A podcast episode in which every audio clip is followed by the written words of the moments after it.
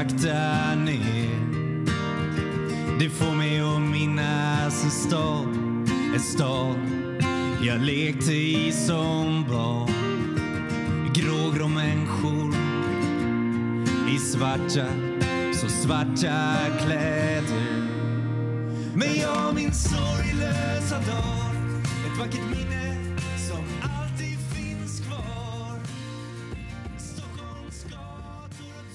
Hej och välkommen till ett nytt avsnitt av Beroendepodden.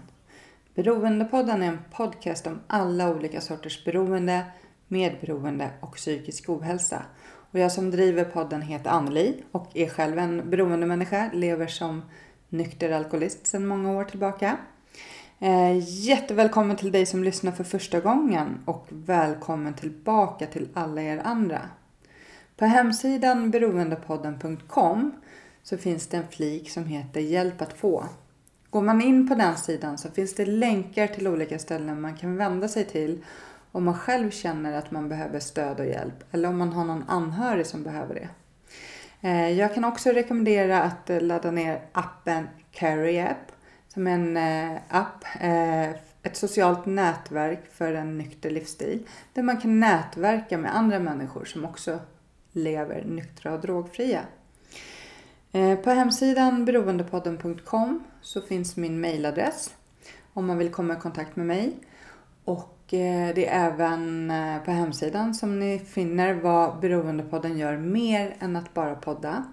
Och dels har vi sorgbearbetningsgrupper, vi har en aktivitetsgrupp som heter Running for Serenity och föreläser och lite annat. Så kika in där.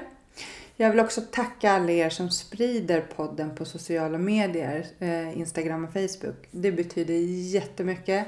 Fortsätt med det. Eh, fortsätt sprida podden så. Och eh, jättetack till alla er som hör av er. Jag svarar ju som sagt på alla mejl så fort jag kan. Och har ni inte fått svar efter en vecka eller så, för ibland kan det ta ett tag innan jag svarar, men jag svarar. Då kan det vara så att eh, ditt mejl har kommit bort. Då får du jättegärna mejla igen. Jag ska inte prata så mycket mer utan jag önskar er alla en god lyssning och så ska jag släppa in dagens fantastiska gäst.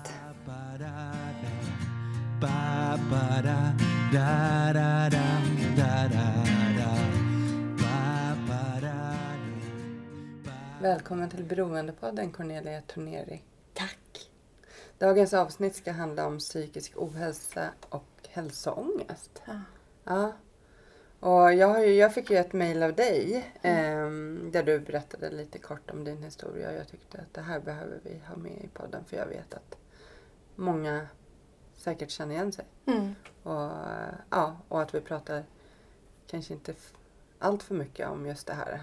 Mm. Men, men så tänkte jag så här, hälsoångest, vad, för lite så här, vad, vad menar hon med det först? För så. Eh, Mm. men eh, då är det egentligen ett annat ord för hypokondri, Mm. tänker vi, eller?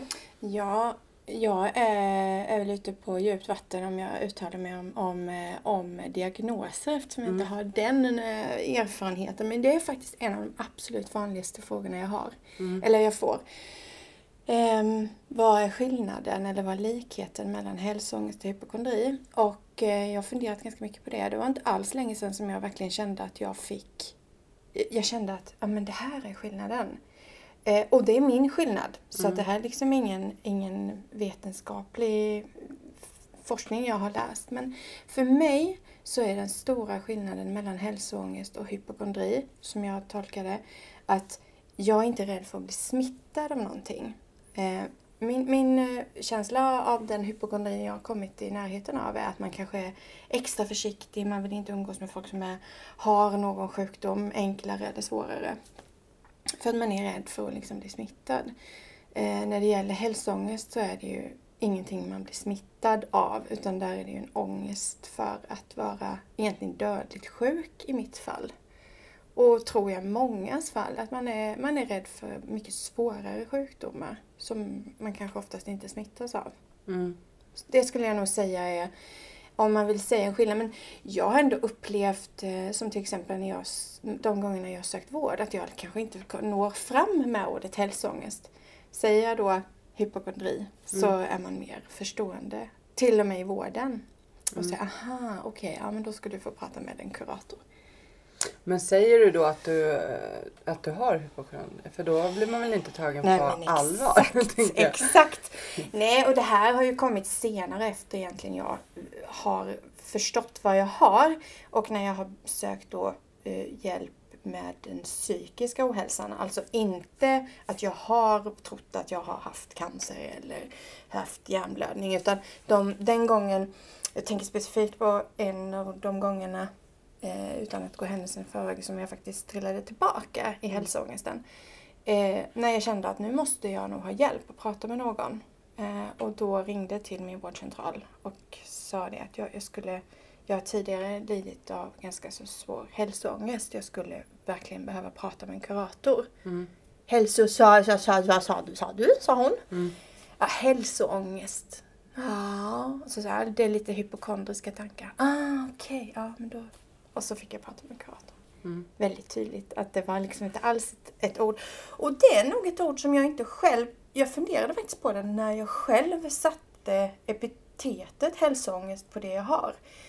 Jag ska faktiskt kolla lite på det om jag har lite noteringar, jag skriver ganska mycket. Mm. Eh, för det var ju inte det jag hade från början men det har ju ändå kommit, det har ju släppts en bok om hälsoångest och så vidare så att jag tror att, att det har kommit lite senare. Mm. Ja. Ja. Men du ska få berätta hur, eh, liksom, hur ditt liv har sett ut. Eh, Om vi spolar tillbaka bandet. Liksom. Hur, för du har ju liksom, när, när, vad var det som hände som gjorde så att du hamnade där? Ja. Om jag det Eller? visste höll jag på att säga. jag har nog aldrig riktigt kommit fram till vad det var som gjorde att jag hamnade där. Men Mm. jag vet ju vad det var som hände när jag fick det. Och det är väldigt specifikt. Det är en specifik dag. Det är 21 april 2008. Mm. Eh, jag har aldrig varit en sån där som har eh, varit rädd för att bli sjuk. Aldrig liksom googlat eller sådär. Inte haft någon i min närhet som har gjort det och inte haft någon som varit pjoskig med sjukdomar eller sådär. Utan jag, jag det, det som hände var att Ehm, 2008 var året jag bodde i Malmö. Eh, hade tagit tag i min hälsa. Började träna en hel del vid årsskiftet. Eh, åt bra. Eh, hade gått ner lite i vikt. Ehm, och någon gång i mars så, så såg jag att i knä, eller i, i armvecken tror jag det var först, så kom det som små röda prickar så här, lite nästan, alltså som, som eksem fast det kliade inte och det var inga upphöjningar utan det var i huden så här. Och jag tänkte inte mer på det, jag tänkte väl att det var kanske något schampo eller, eller någon, någonting som, eh, som var annorlunda. Och så tänkte jag också att i och med att man tränade, jag tränade nästan varje dag då, så tänkte jag att men det kanske är liksom att man är, att duscha flera gånger om dagen. Eller så här, Mm. det, att huden reagerar. Och det här var i mars. Och sen så, men sen höll det i sig. Det kom i knävecken och det kom eh, vid, eh, vad heter det här, handlederna. Mm. Eh, och sen var det i april där någon gång så tänkte jag, "Nej, men jag kanske måste ha någon salva. Det kanske är, eller medicin, om, om det är något jag inte tål, tänkte jag. Det kan ju vara. Så jag bokade en tid hos distriktssköterskan. Som var den 21 april 2008. Och jag gick dit och jag är en sån människa av naturen att jag, jag skojar och snackar lite med alla liksom. Spelar ingen roll vem det är. Så, så gör jag det. Och, eh, och jag träffar henne och hon tittar på utslagen och ser lite fundersam ut. Eh, så säger hon, du jag ska bara dubbelkolla om jag kan prata med en av läkarna nere på vårdcentralen. Och vi hade som tur att det var en läkare eh, ledig just då. Så vi bara traskade en våning ner där. Och eh, Bengt som han hette, skulle träffa honom många gånger sedan. Eh, vi går in i ett rum vi pratar lite som jag hade gjort med sköterskan, snicksnackar lite. Och jag försökte väl påtala att ja, men jag hade ju haft så mycket träning, gått ner i vikt och, och, och, och vad det kunde vara. Liksom. Kunde jag, han bara, ja, men låt, låt mig bestämma det, sa han. Jag har ju ändå liksom, studielån för det. studielån och betalar tillbaka. Ehm, och sen så tycker jag att han ser lite, lite orolig ut och pratar med sköterskan. Och sen så snappar jag upp ett ord i allt de pratar och det var ordet purpura. Och sen så säger jag så här, ja, men det går väl att bota i alla fall, säger jag. Ja, det får vi hoppas, säger han tillbaka. För vi hade den jargongen. Mm. Och där så det bara pang. Där, bara, där, där var det bara som att min värld rasade. Och jag har ingen aning om varför. Så åkte jag tillbaka till jobbet, kom ihåg ordet purpura, googlade det och får upp dödlig blodsjukdom. Jag hade aldrig hört ordet förrän jag läste din sida faktiskt. Nej. Eller läste din, ja. Ja, precis. med. Och, och det var...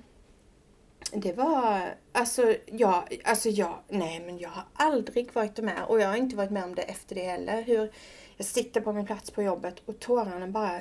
Alltså de, de bara sprutar. Och jag bara inser att jag... Jag ska dö.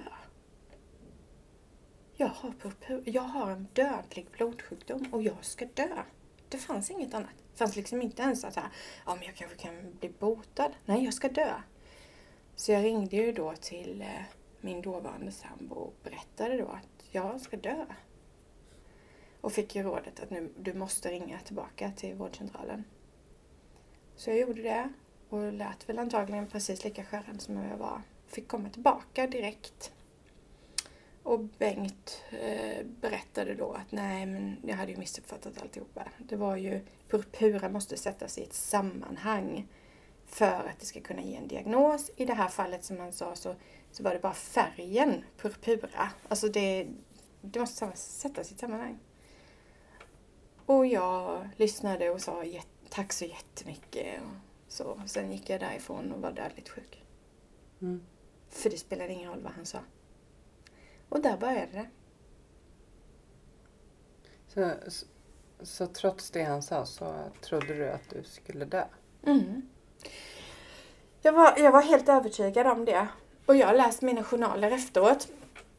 Och det står ju verkligen så att, att han, han skriver ju det liksom att allting är frid och fröjd tills patienten ringer tillbaka och har blivit jätteorolig. Och han ringde, enligt journalanteckningen så ringde han även tillbaka till mig dagen efter och frågade hur det, hur det var och jag sa att det var bra då naturligtvis. Ehm.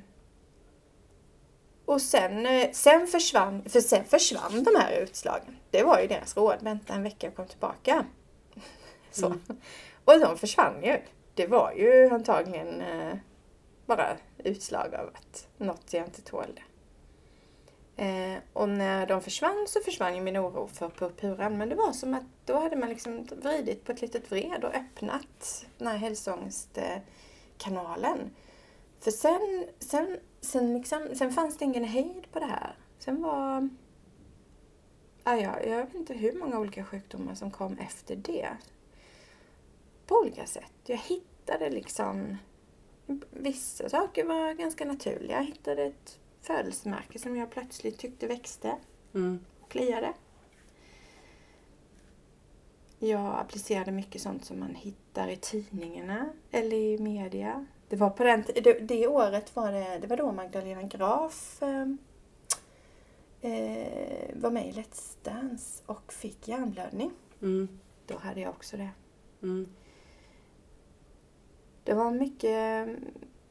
Jag ska inte säga att jag fortsatte googla, för det gjorde jag inte. Jag, jag tror inte jag har googlat någon sjukdom sen purpuran faktiskt. För det, det slutade jag med ganska tvärt där. Men det, det kom så fort. Och jag, jag sprang ju också på vårdcentralen. Det gjorde jag ju. Jag bokade, jag tyckte jag hade dubbla hjärtslag. Då bokade jag för det. Kom, fick komma dit. Fick ha sådana 24 timmars EKG. Så de, verkligen, de, de tog mig faktiskt på allvar med, med det mesta. Under en ganska lång period. Och gjorde olika undersökningar och sådär. Eh, och kom ju varje gång fram till att det inte var något. Och varje gång jag gick ut genom den där dörren och det inte var något så hade jag liksom en liten stund av att jag kände mig frisk. Tills det kom något annat. Av olika anledningar. Det kunde vara att jag tyckte jag tappade, du vet så här, man drar handen runt i håret och så har man lite hår i, i handen efteråt. Mm. Nej, nu håller jag på att tappa håret. Vad är detta? Mm. Eller jag slog, eh, slog siffrorna på koden när jag hade köpt något och så missade jag en siffra. Då var det, då var det liksom någon nervgrej då som antagligen kom ifrån någon tumör. Mm. Så. Och så, ja. Så fortsatte det och det, var, det fanns liksom ingen sans. Det var... Och jag hör ju nu att det låter ju helt galet. Men eh, blir du mycket liksom påverkad också av typ TV? Nu googlar du ju inte för annars tänker jag att man Mm. lätt sitter och googlar och så blir man eh, ja, Mm. hittar man saker och så blir man sjuk på grund av det. Men blev du påverkad liksom av sånt du läste tidningar och TV? Ja, ja men det blev jag ju. Och, och liksom både tidningar och TV och, och människor runt mig. Alltså det är ju så, vi lever ju i den tiden att det är folk, folk får ju sjukdomar. Och de sjukdomarna som jag såg i min närhet eller då i media. Det var ju sånt som, som på något vis kom till mig också. Och, och, och liksom, det var ju så här att, att det var ju det var ju inbildning naturligtvis. Alltså det var ju ingenting. Jag sitter ju här nu Mm. några år senare. Elva. Eh, men det var ju ändå så att, att jag kände ju de fysiska symptomen. Och det var ju för att jag till exempel hade läst om, säg ALS. Och hur började det på den människan eller sådär. Det började ju genom att de kanske inte kände, eller hade ont i vänsterben och inte kände något eller höll på att trilla ihop. Och då fick jag det också. Det var på riktigt så. Mm. Att jag hade ont eller jag missade, höll på att snubbla eller sådär. Va? Så det, hjärnan är ju, är ju magisk. Likväl som den kan se till att man blir frisk igen så, så kan den ju verkligen se till att man på riktigt tror eller känner de här symptomen. Så Mm. så var det. Ja, för du skrev också där eh, på din blogg som jag var inne och läste självklart. ehm, om att bröstcancer, Mm. eller var det i artikeln? Jag vet inte. Nu, Ja, nu nej men. Och ja. att du hade ju eh, ont i kroppen och Mm. symptom och så. Och sen när du fick veta att det inte var Mm. det så försvann det ju lika snabbt. Det är faktiskt sista, eller ja, att, att jag hade det, var, det är ju en sån naturlig grej jag har eh, när, när man bär, man bär barn så här. Det blir lite, man är lite och så får man kanske lite ont i, i eh, armhålan och liksom man bär, man lutar sig lite. Och, och, och det var ju antagligen en sån sak som gjorde att jag hade lite ont och det strålade och sådär. Och även att man inte googlar så där är ju sånt man matas av framförallt som kvinna. Hur, hur, det, hur det, man ska känna igenom brösten och så vidare. Eh, det var jag ju livrädd för naturligtvis. så Det gjorde jag inte istället. Jag verkligen missade chansen att kunna hitta något. Eh, men så var det ju. Det, och, och sen, det var faktiskt sista, vid sista återfallet om jag ska säga det, eller skovet. Det finns nog inget ord för det tror jag. Eh, När man trillar tillbaka. Men det var vid sista gången då, då fick jag också, jag var så övertygad om att jag hade fått bröstcancer. Det var nu för några år sedan innan jag skulle fylla 40. Få sådana här riktiga smärtor i högaxeln. Eller högaxeln och ut i bröstet liksom. Och det, det, ja, det gjorde så ont. Jag, ja, det gjorde så ont och jag försökte liksom att tänka till att men du sitter ju vid skrivbordet och liksom jobbar med datorn varje dag och sådär. Eh, då, då kom jag ner i en ganska djup svacka igen. Eh, och, och var helt övertygad om att det var, det var, det var bröstcancer. Men i och med att jag fyllde 40 så var jag ju kallad till mammografi. Och de här skoven som har varit genom åren, det första och sen de två som jag gått igenom, så någonstans så vet jag ändå. Skillnaden de sista gångerna har ju varit att jag vet att jag, att det, det är huvudet som spelar mig ett spratt. Någonstans vet jag det. Även att jag just då inte kan ta kontrollen över det. Eh, och det, så var det ju den här gången. Att, och då bestämde jag mig på något vis för att jag, jag hade haft det här i några månader. Jag tror det började i september. Jag var kallad på den här kontrollen i november i samband med min födelsedag ungefär. Eh, så jag gick ju ett par månader och var helt övertygad om att nu var det färdigt igen. Eh, så var jag på kontrollen. Och eh, så tar det ju alltid någon vecka innan man får hem det. På något vis så gav jag mig själv, jag vet inte om jag försökte ja, kurera, ku- vara kurator till mig själv. Jag gav mig själv tiden att vara orolig de här veckorna fram till det kom. Och då skulle jag ju få veta. Mm. Och så kände jag på ett annat sätt också att jag faktiskt, eh, att, att den tiden när jag gick och var orolig, att det, det var verkligen slöseri med min tid. Alltså det var, jag kände, men gud jag förlorar ju flera, jag förlorar ju flera månader. Jag hade planerat att göra någonting i samband med min 40-årsdag. Jag vet att min vän ringde och frågade liksom, hur, hur blir det med det? Och jag bara tänkte så här, men jag vet ju inte om jag lever då. Så det blev aldrig något 40-årskalas. Eh, och jag var så, jag hade så ont. Alltså det var så alltså det var, det var fysiskt, det var jätte, jätteont. Och sen så den där dagen när jag kommer hem och ser brevet och hjärtat slog ju och jag öppnade och det var ingenting. Och då hade jag bestämt mig för att är det ingenting nu Cornelia, då är det nog.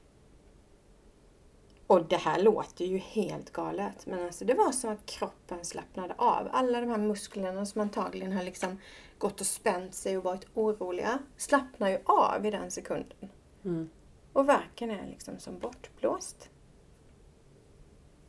Det var sista gången, det, det är snart två år sedan nu.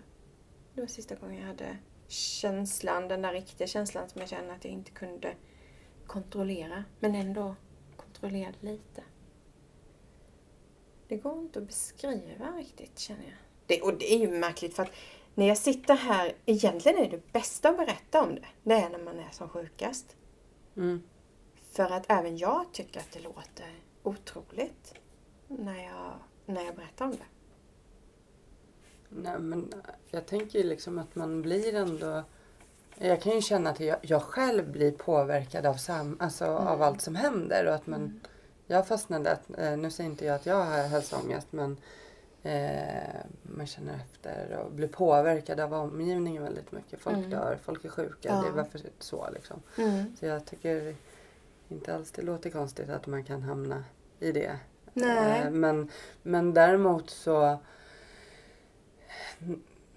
När förstod du att du hade det liksom? Mm. För att eh, jag tänker att, Ja. att det kan vara väldigt, väldigt svårt ja. att förstå det. Det var, och det här är en av de absolut viktigaste milstolparna. Det tog ett år ungefär ifrån att jag var på, på vårdcentralen den där gången och sa bura. Så tog det nästan exakt ett år innan jag förstod vad det var. Och under det året så blev jag ju skickad på allt ifrån eh, akupunktur till samtalsterapi till allt möjligt. För de insåg väl där någonstans att det satt i, i huvudet och inte, det var ingen fysiskt problem. Jag kan se det när jag läser mina journaler i efterhand. Även om jag själv inte insåg det då. Ehm, eh, och då var det så här att jag eh, hade jätteont i huvudet. Och jag hade på riktigt jätteont i huvudet. Vänster sida. Eh, liksom uppe nästan vid pannan och så gick det ner bak. Vad bra att jag visade det här så att du ser, här, ser här nu. Jag Ner ser men emot- inte de som lyssnar. Jag kände det. Nej, men vänster sida och, och från pannan och liksom bak ner i nacken strålade det och jag hade så ont. Och jag gick till, sjuk, till vårdcentralen och fick inte träffa Bengt, jag vet inte om han var sjuk eller vad det var. Jag fick träffa en, eh, en ung tjej, Frida hette hon, säkert ganska ny läkare. Första gången tror jag det var som jag fick träffa en ny läkare istället för Bengt då. Och hon lyssnar. Och jag berättade vad jag tror vad det var, att det var liksom tumör i huvudet och det var, det var ja, allt vad det var. Eh, och sen så lyssnar hon och lyssnar och så säger hon, du vet vad, jag vill att du ska läsa en text sen. Och så tar hon fram någon typ av läkarbok och så säger hon så här, det här är inte exakt dina symptom, det är inte exakt det du har. Men se om du känner igen dig i det här. Och så tar hon fram eh, en text om panikångest. Och jag tror inte jag riktigt hade liksom läst på. Jag, som sagt, jag var ingen sån där som brydde mig speciellt mycket om sjukdomar innan. Och när jag läser den texten och, och så sa hon det, applicera istället dina tankar på sjukdom. Där det liksom är, är det här. Och jag minns att jag började gråta. Jag börjar nästan gråta nu. Mm. Nej, jag börjar gråta nu. För att det var en sån befrielse. För att jag fick bekräftat att jag var sjuk. Men min sjukdom var att vara rädd för sjukdom. Och så liksom, då var det precis som att du, du har inte inbillat dig, men det är inte din, din sjukdom är inte cancer och, och, och, och hjärnblödning och ALS och allt vad det är, och MS. Utan din sjukdom är att vara rädd för sjukdomar. Det är det som är din sjukdom. Och då visste jag vad jag kunde jobba med. Det är en sån avgörande... Den här personen, alltså jag, när jag hittade, jag läste mina journaler och jag googlade, där googlade jag Mm. faktiskt hennes namn. För hon var så avgörande i detta.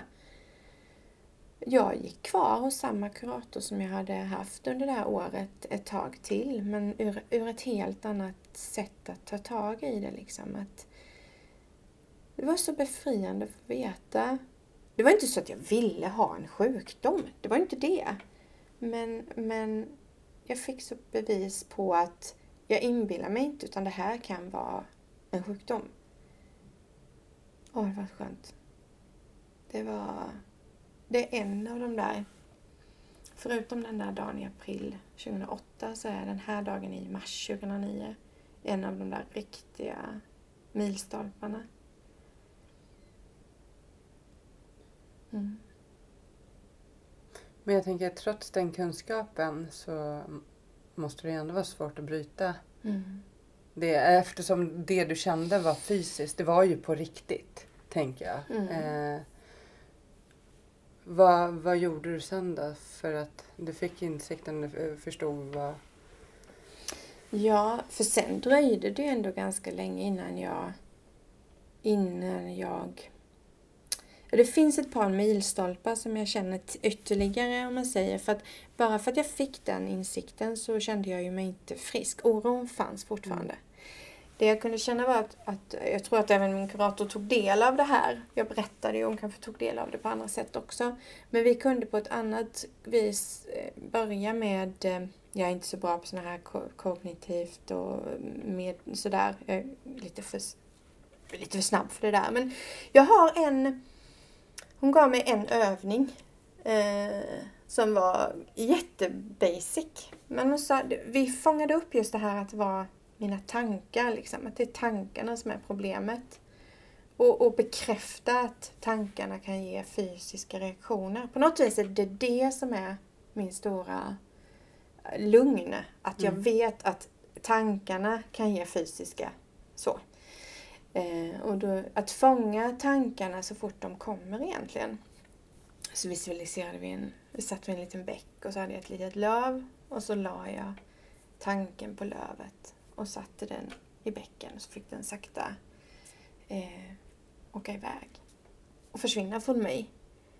Och jag, jag är verkligen dålig på att ta till mig sådana övningar men just den har fastnat och den där har jag liksom, den där kan jag göra lite som en quick fix idag. Mm. Om det skulle vara någonting som dyker upp så kan jag tänka oj, nu kommer det. Så sitter jag där vid bäcken. Det tar säkert inte många sekunder upp i mitt huvud. Stenen, bäcken, lövet. Hej! Mm. Och det är ju de gångerna som det har trillat dit igen som antagligen den övningen inte har funkat. För att jag, jag, jag ehm, den övningen, eh, den, den hjälpte mig verkligen. Sen var det naturligtvis ett mycket, mycket större jobb. Det tog ändå lång tid. En annan sån där milstolpe som är, det är ju när jag, ja, när jag skrev mitt första inlägg om det här. Eh, I, ja det var i april 2014 tror jag. Eh, när jag. När jag för första gången känner att jag under den dagen har, under den dagen så var det så här, jag tog del av en, en eh, ganska ytligt bekants eh, barnen, eh, barnens pappa i det, hade gått bort i cancer. Och jag skrev en liten, ett litet tanke till henne på Facebook. Jag kände för första gången att det fanns, jag behövde inte använda mig av den där visualiseringen med lövet. För att jag fick inte cancer i samband med det. jag började inte oroa mig. Jag började inte fundera. Utan jag skrev på riktigt till henne. Och jag, det var, jag satte ingen diagnos på mig själv. Och sen på kvällen så satte jag mig ner och skulle titta på TV. Barnen hade somnat. Och eh, då kom jag in på den här När livet vänder. Det är ju en sån här program på SVT där man tittar ungefär som Sofias änglar fast Mm. så.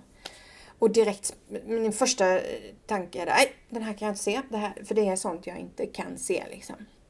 Och så, så liksom blippar jag vidare och kom till Kunskapskanalen där det är en dokumentär om en man som är ung, som har fått ALS och som filmar hela sin förberedelse när, när han ska lämna sin familj. Och jag blir så, eh, för vi hade ALS i, i familjen då, eh, väldigt nära. Och jag blir så intresserad så jag tittar vidare. Jag tittar klart på det här. Och fortfarande så är jag liksom inte själv sjuk. Och då bara skriva är ju mitt stora intresse i livet. Så när programmet var färdigt så reste jag mig upp, gick till datorn och så skrev jag det inlägget som heter just När livet vänder på min blogg. Mm. Som bara radar upp exakt allt som har hänt under de senaste sex åren då. Och det var första gången som jag kunde skriva om det. I och med att skrivandet är min, det är min ventil, jag skriver om allt egentligen på, på blogg och sådär. Så kände jag att det här var ett avgörande steg i det här. Jag kunde liksom skriva att jag hade tittat på de här programmen, jag hade skrivit det här meddelandet till min eh, bekant. Och jag kunde fortfarande känna att jag, jag kände mig så frisk man kan vara. Utan att bli för frisk som man inte är vaksam på när, när symptomen kommer. Det, det är en sån där milstolpe. Och det, jag menar, det är ju det som har gjort att jag, ja, artiklar har, har skrivits. Jag kan sitta här. Mm. Och um, det inlägget var också otroligt viktigt. För då insåg jag att jag är inte ensam. Det var helt överväldigande. Det var människor i min närhet som hörde av sig och berättade att de själva känt samma sak. Det var människor, alltså anhöriga till, i min närhet som, som hör, har hört av sig och sagt att min sambo har det här problemet. Nej. Och, och, liksom, och människor som jag, inte hade, som jag ändå känner ganska väl, som jag Mm. inte hade en aning om. Och, och helt främmande människor också som har skrivit och tackat och, och det dyker upp hela tiden. Mm. Det kan komma mejl, det kan komma meddelanden. Eh, och det var också sådär, det var nästan samma sak som när Frida bad mig läsa om panikångest. Mm. Det var liksom, jag, jag är inte ensam. Och, och det som är så sjukt är, jag har ju träffat några personer som, som är i min närhet som, eh, som har haft det här då, eh, likadant som jag. Och vi har suttit och pratat med varandra ur ett helt annat perspektiv eftersom vi inte tidigare har vetat om det här. Och när man berättar, alltså det är ungefär som när man har halsfluss. Alltså har du halsfluss så kanske du får vita fläckar och så får du ont i halsen. Mm. Och så skulle man kunna tänka sig att hälsoångest kan te sig på så många olika sätt. Och det är självklart att det kan. Men kanske inte för bröstcancerkänslor. Men tankarna som följer med det eh, och symptomen är väldigt lika. För, för de jag har pratat med. Och så är det så roligt, så jag har suttit ibland så här och pratat med någon och så jag då i min friska fas, den personen har kunnat vara lite i den sämre fas. Så, så försöker jag liksom säga att ja men du vet ju att det är inte så. Det du känner är inte så som det är. Och så man pratar igenom det. Och så ser jag att personen försvinner bort i ögonen. Och så säger jag, och nu tänker du att det är undantaget som bekräftar regeln, att du faktiskt är sjuk. Och personen bara, "Hå! hur visste du det? Ja men jag, jag vet, jag vet exakt. Och det där är ju sådana där saker som Ja, det, det är liksom som... som det, var, det är en sån befrielse. Det är också en av de där milstolparna när man inser att trots att jag visste så väl vad det var jag hade så var det också en lättnad att höra att de som, andra som har likadant, att, att det är samma symptom. Att vi känner likadant. Att man ofta har... Ja, nej, det är magiskt. Mm. Ja. För att eh, om man har hälsoångest då går man ju till läkaren om och om igen för att man vill ha ett svar Mm. på varför jag mår som jag gör. Mm. Och du fick ju ett svar Mm. till slut. Till slut, ja. Ja, om du inte hade fått det svaret så hade du ju fortsatt tills du hade hittat där, Ja. tänker jag. Ja, gud ja. Och jag kan ju fundera så här i efterhand och framförallt när jag, det var två år sedan nu eh, på sommaren som jag valde att ringa ner till Skåne där jag bodde då och liksom få ut mina eh, journaler. Det är jättespännande var det. För jag kan ju fundera liksom lite grann på när jag sprang där, alltså på riktigt en gång i veckan ett tag till Bengt. Som jag, ja, Bengt. Eh, att, att, och jag läser ju ibland mellan raderna och ibland står det ganska tydligt i, i eh, noteringarna i journalerna att, att de har ju förstått att det är psykiskt och det är därför de skickar mig till kuratorn. Men Men att det är ju ändå, de håller ju i, alltså de, de är ju väldigt, jag vet inte om det är positivt eller negativt egentligen att de faktiskt håller skenet uppe och nästan är lite, ja men det här att de tar min, att de tar min rädsla på allvar och liksom de skickar mig på röntgen och de gör det här 24 timmars testet. Mm. Alltså det är ju jätteskönt om det hade varit något men någonstans där så, så, så har ju de insett att det sitter i skallen och gör det lite fint genom att skicka mig till kuratorn då. Men hos kuratorn pratar vi mest om att jag jobbar mycket och hur var det med familjen när du var liten och ja, är det något där? Ehm, Det hade nog inte varit så dumt om Bengt hade snackat med kuratorn redan innan och sagt att du, eh, det är nog lite sjukdomstankar som behöver pratas om. Eh, För jag tror att han, att på något vis att han fattade det. Men du kommer ihåg den utlösande alltså den dagen när du var och sökte för dina Mm. utslag. Mm. Men jag tänker också att så här, är det någonting innan som har hänt som du tror ändå la grunden för det? Mm. Har- Ja. ja, jag har funderat jättemycket på det och ehm, det kan det väl säkert vara, men det kan ju inte vara helt, alltså jag kan ju inte vara helt över, övertygad om det. Jag hade, eh, jag hade en, en tid när jag jobbade väldigt mycket. Mm. Jag är lite sladdis. Så jag hade ganska gamla föräldrar. Min mamma var väl, ja hon hade gått bort redan då. Hon gick bort 2000. Eh, hyfsat tidigt. Och hon gick bort i cancer. Ehm, eh, men jag har alltid varit van att klara mig själv så det är inget nostalgiskt med det. Utan hon gick bort och sen så var det ju ändå så att pappa gick bort 2007. En annan närstående till familjen gick också bort 2007 i cancer. Mm. Båda två. Eh, det, jag har funderat på om det ändå kan ha med saken att göra. Jag kände inte spontant då att det hade det. För jag menar purpura hade ju ingenting med cancer att göra. Det var en blodsjukdom. Och, och jag trodde, jag kan inte alls minnas att de här ut, utan de här utslagen, jag var helt övertygad om att det var liksom något jag inte tålde. För det där hade mamma pratat så mycket om när man var liten och man tålde inte sköljmedel. och Så jag var helt övertygad om det. Mm. Men visst kan det vara så att de här, eh, att både pappa gick bort, jag hade jobbat ganska tufft ett tag, det lugnade ner sig. Jag brukar säga så här att det är de perioderna, och det visar också de här återfallen jag har haft. Det är perioder när jag har det ganska vett, alltså när man har det lugnt Mhm. och mår Mm. ganska bra. Och det är inte för mycket att göra på jobbet, det är lugnt i privatlivet. Det är, det är då som tankarna får plats på något vis. Att eh, tänka så att jag vet inte hur, hur jag ska ställa mig till det. men, men det är de gångerna när jag har det ganska så, ja, när jag inte kämpar mot, mot något annat. Kanske hjärnan hittar något att kämpa emot. Men det har jag väl funderat på om det, om det var just de två snabba dödsfallen som, som kanske gjorde, satte någon typ av rädsla i mig. Väldigt undermedvetet i så fall. Mm. För det är ingenting jag kan känna att jag att jag tänkte mycket på eller så. Men visst, allt det där är ju undermedvetet så varför skulle inte orsaken också kunna vara det? Mm. Hur vanligt är det tror du? Vet du? Har du läst? Nej, jag är lite dålig på att läsa på om det eh, faktiskt. Eh, men jag tror att det är väldigt vanligt och inte minst så tänker jag just det här, de här reaktionerna jag fått efter mina inlägg och när jag själv, för jag är jättenoga med att vara öppen med det här nu när jag kan Mm. efter 2014. Innan det så kändes det som en väldigt, väldigt ensam sjukdom. Eh, för man skäms faktiskt.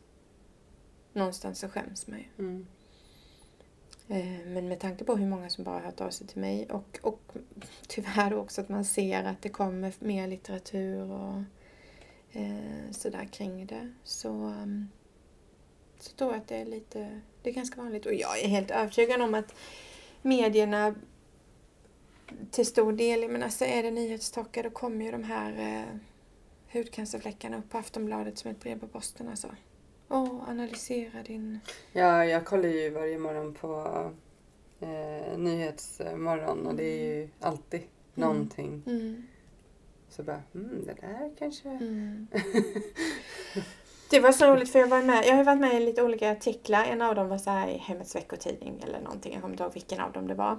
Och på, så var det liksom en liten, på framsidan var jag på bild och hypokondrin tog, då, då skriver de ofta hypokondrin, hypo, för, för det är mest känt. Hypokondrin tog över Cornelias liv, nere till vänster. Och sen så läste jag högst upp till höger så här. Så märker du om du har en pågående, eller äh, har risk för hjärtinfarkt. Jag bara, ah, vad bra. Så här, det var verkligen så himla tydligt. Bara, mm, det, jag berättar jag. Ja men som med så här spelreklamer så Ja. kan det säga han Ja. spelade bort eh, 14 miljoner så bredvid så bara kasino. Du, du, du. Exakt. Man bara, Man bara, hur okej. tänkte de nu? Mm. Men, men om man eh,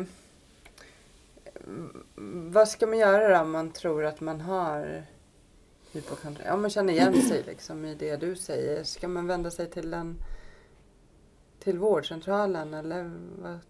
Mm. Det är ju väldigt få som har alltså möjlighet att, att ta hjälp av, av någon annan. Och, alltså något kanske mer privat eller så. Jag, jag upplever ju att jag har haft tur. Jag har kommit till verkligen två jättebra kuratorer. En i Malmö och en i Linköping. Som har hjälpt mig jättemycket och det har jag gjort via vårdcentralen. Eh, men ja, jag skulle nog absolut säga... Och det är så himla individuellt. Eh, men jag skulle nog säga att, att eh, kontakta vården. Eh, det måste man nästan göra. Um, för det är inte bra att gå, gå liksom och, och ha tankarna kvar. Och det är den vägen vi har idag på något vis. Att kontakta vården och få prata med någon. Kommer man så långt att man kommer till insikten att, att, att man inte går dit kanske för att ta prover eller säga att man är sjuk, så försök få prata med någon. Ehm, men det är också jätteindividuellt. Vissa kan ju få så här näthjälp nu. Man tittar på video. Jag vet att jag, jag gjorde det sista gången. Fick jag den. Det hjälpte mig inte alls. Det jag behöver är ju? Ja men det är så här KBT på nätet. Okej, mm. Så sitter man och tittar på en film och så gör man, då gjorde man något test. Vad man, då har de fem olika KBT-program. Och så gör man ett litet test innan, vilket man passar bäst in i. Mm. Och, så, och så får man väl höra då att, att det kanske inte passar riktigt dig, men du är mest program två. Mm. Och så får man titta och så gör man övningar och sådär. Och det, för mig var det verkligen inte alls passande. Och jag tror att för några kan det passa alldeles, alldeles utmärkt. Men det jag behöver, det är att prata. Och någon annan behöver något helt annat naturligtvis. Men eh, prata med någon som liksom kan lyssna. Och ofta för mig funkar det, kan det funka på ett humoristiskt sätt. Att man, att man liksom får mig att förstå hur, hur galet jag tänker på något vis. Så funkar jag. Men det är en av de anledningarna just att jag, att jag verkligen tycker det är viktigt att prata om det här. Det är ju också det här med vad, vad, ska man, vad man ska göra. Alltså dels själv men också om man står någon nära. För det är en sån himla fin linje mellan att vara för peppande och ta för mycket på allvar. För tar man, tar man sjukdomstankarna på allvar så liksom göder man ju på något vis känslan hos, hos den som är sjuk. Mm. Hälsoångestsjuk, alltså inte på riktigt sjuk. Och är man för peppande eller säger nej, det är klart att du inte har det. Mm. Då är den naturliga tanken, mm, det kommer du att ångra att du sa när du står på min begravning. Mm.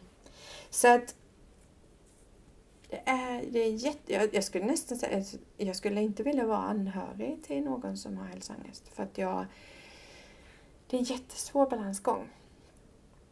Och det är ju samma sak med vården naturligtvis. Um, jag, jag, det, det, mitt, mitt, mitt bästa tips är ändå just att, att verkligen försöka landa i tanken att, att sjukdomen är att vara rädd för sjukdomar. Mm. Jag hoppas att det kan vara lika befriande för andra som det var för mig. Ja, men jag, jag tänker att om man kommer till den insikten att det är det man har Ja. så måste det ändå på något sätt vara en befrielse för att det är ju letandet efter vad är det för fel på Mm, mig som mm. man vill ju ha ett svar. Ja, Och eh, att bara liksom fumla runt och leta och så får man ont här och så händer det här istället. Alltså så tror jag att det är en... Men däremot att acceptera ja, att det är det man har. Eller att tro på att det är det man har. Ja. Det måste ju vara väldigt svårt. precis. Och där måste ju ändå nyckeln vara. För nyckeln för mig var ju att jag kunde läsa någonting som verkligen passade in på mig. Det var ju som att någon hade skrivit om mig. Mm. Någon förstod mig. Någon hade sett hur jag hade mått och talade om vad det var. Mm. På något vis så var det ju, och det var kanske för att det hade gått så pass lång tid. Men, men på något vis, jag kunde inte ens, jag kunde inte med bästa vilja i världen säga att det inte, att det inte var mig jag läste om. Mm. Det var ju, och, och jag tror det var det som fick mig att acceptera att det var ju någon som hade skrivit precis som det var för mig. Och de, om, om det är någon som hör det här till exempel eller någon som läser. Jag, jag kan tänka mig just det här som jag sa att våra symptom är så lika på något vis. Att man på något vis kan se Jaha, det är fler. Det är alltså inte... Och, och på, ja, acceptera att det är det som är sjukdomen. Mm. För, för, för det var när man går där och har alla de här smärtorna som är fysiska för att kroppen liksom lurar en. Så är det ju verkligt. Så att, att inte ta det på allvar när någon säger nej, nej. Alltså bara, jag känner ju det. Mm. Men när någon då liksom kan säga att ja, jag förstår att du känner det. För det, det är ju så här det är. Åh, vad jag önskar att det hjälper andra lika mycket som det hjälpte mig. Men eh, för, för du bloggar ju inte bara om det, för du bloggar ju om resor och Ja, allt möjligt. Jättetrevlig sida. Vad är det din sida heter ifall folk vill? Lite mer rosa. Mm. På småländska. Rosa. Färgen rosa. Lite mera rosa.com. Mm. För där kan man ju gå in och läsa lite Mm. mer och kanske om man vill komma i kontakt med dig så Ja. går det ju vi- via den sidan. Absolut. Eh, men eh, har du några bra tips annars på några böcker eller något där? Eh, om man vill känna igen sig mer tänker jag. Mm. mm. Det finns... Det, det är väl någonting jag själv har tänkt på. Att det kanske inte finns en, en bok som talar om hur det är att vara eh, sjuk. Men det finns en bok som heter Tänk om jag är sjuk. Eh, jag vet att den är utgiven på Naturkultur. Jag kommer inte ihåg författaren just nu. Men det är en som jobbar mer medicinskt med det här och forskat om det. Eh, Karolinska möjligen, kommer inte ihåg. Men Tänk om jag är sjuk, heter boken. Eh, och där finns det, den har jag hört andra personer som har kontaktat mig som har sagt att de har läst och fått väldigt bra eh, resultat av. För det, där är det både, där står det lite grann utifrån eh, författarens perspektiv som då inte själv har varit med om hälsoångest men har, har jobbat med många med hälsoångest. Dels då vad, vad man kan känna men också övningar. Eh, och jag vet att den boken också används en del i sjukvården. Mm. Eh, när man jobbar med hälsoångesten på ett kognitivt sätt. Mm. Eh, det är det. Och sen... ehm, eh, sen, sen är det ju... Jag hoppas att det kan komma någon som kan... En, bok som kan förklara på något vis. Berätta historien från, från vårt perspektiv Mm. också. Eh, Utan att för den skull eh, elda på. Att det, det är svårt det där med att och liksom elda. Ska, man ska berätta på ett sätt som, som hjälper istället för stjälper. Mm. Men dina bästa, liksom, din vardag idag, dina, liksom, du har ju det här eh, knepet med tanken där. Ja. Är det något annat du gör som, är, Eh, som du känner hjälper dig? jag, jag tror faktiskt att mina återfall har hjälpt. Just, just när jag insåg att jag hade fallit tillbaka. Då var det en fruktansvärt nederlag. Jag trodde aldrig jag skulle falla tillbaka så hårt. Jag hade aldrig trott att, eh, att jag skulle kunna, att, att jag skulle kunna, att hjärnan skulle kunna lura mig så mycket igen. Så det var verkligen tufft, ett nederlag på alla sätt och vis. Men i efterhand så har det hjälpt mig för att på något vis så har jag ännu mer förstått att jag inte kan lita på mina tankar. Eh, jag lever nog, jag, le, jag tror att mitt bästa tips är att vara medveten hela tiden. Det kan vara, alltså det är på allt, hela, hela, hela tiden. Um, att vara medveten när det liksom börjar, när man, när man hittar någonting. Mm. Ofta är det att man hittar någonting på, man känner någonting eller hittar någonting. Att hela tiden vara medveten om att upp, nu dyker det upp. Att aldrig, att liksom, nu låter det fel så, man ska inte alltid gå på sin vakt naturligtvis, men, men det, det viktigaste jag, bör, jag vet, jag skrev det någon gång att jag är tillräckligt frisk för att berätta om sjukdomen. Eh, och jag är tillräckligt frisk för att veta att jag kan bli sjuk när som helst. I vad som helst. Men hälsoångesten är, är liksom det, den har jag med mig hela tiden. Den blir jag aldrig riktigt frisk ifrån. Mm. Mm. Medvetenhet. Mm. Tack så jättemycket att du kom Tack och ville dela med dig. Tack. Och all lycka till i fortsättningen. Tack så mycket.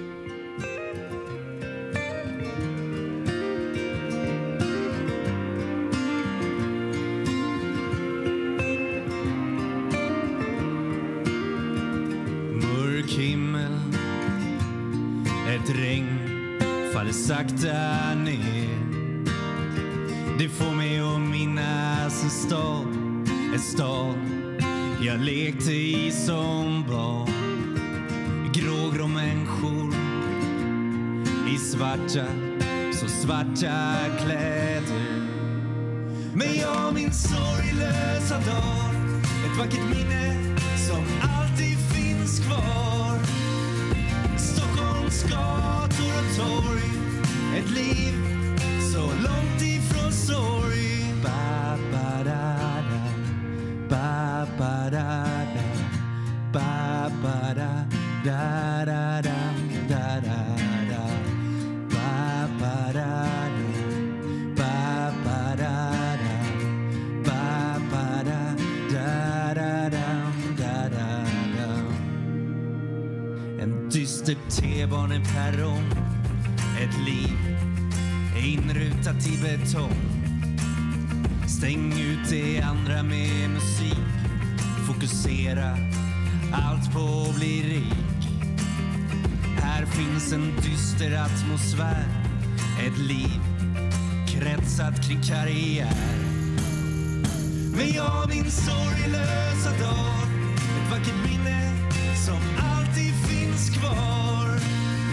Stockholms gator och torg. Ett liv så långt ifrån sorg. Ba, ba, da, da.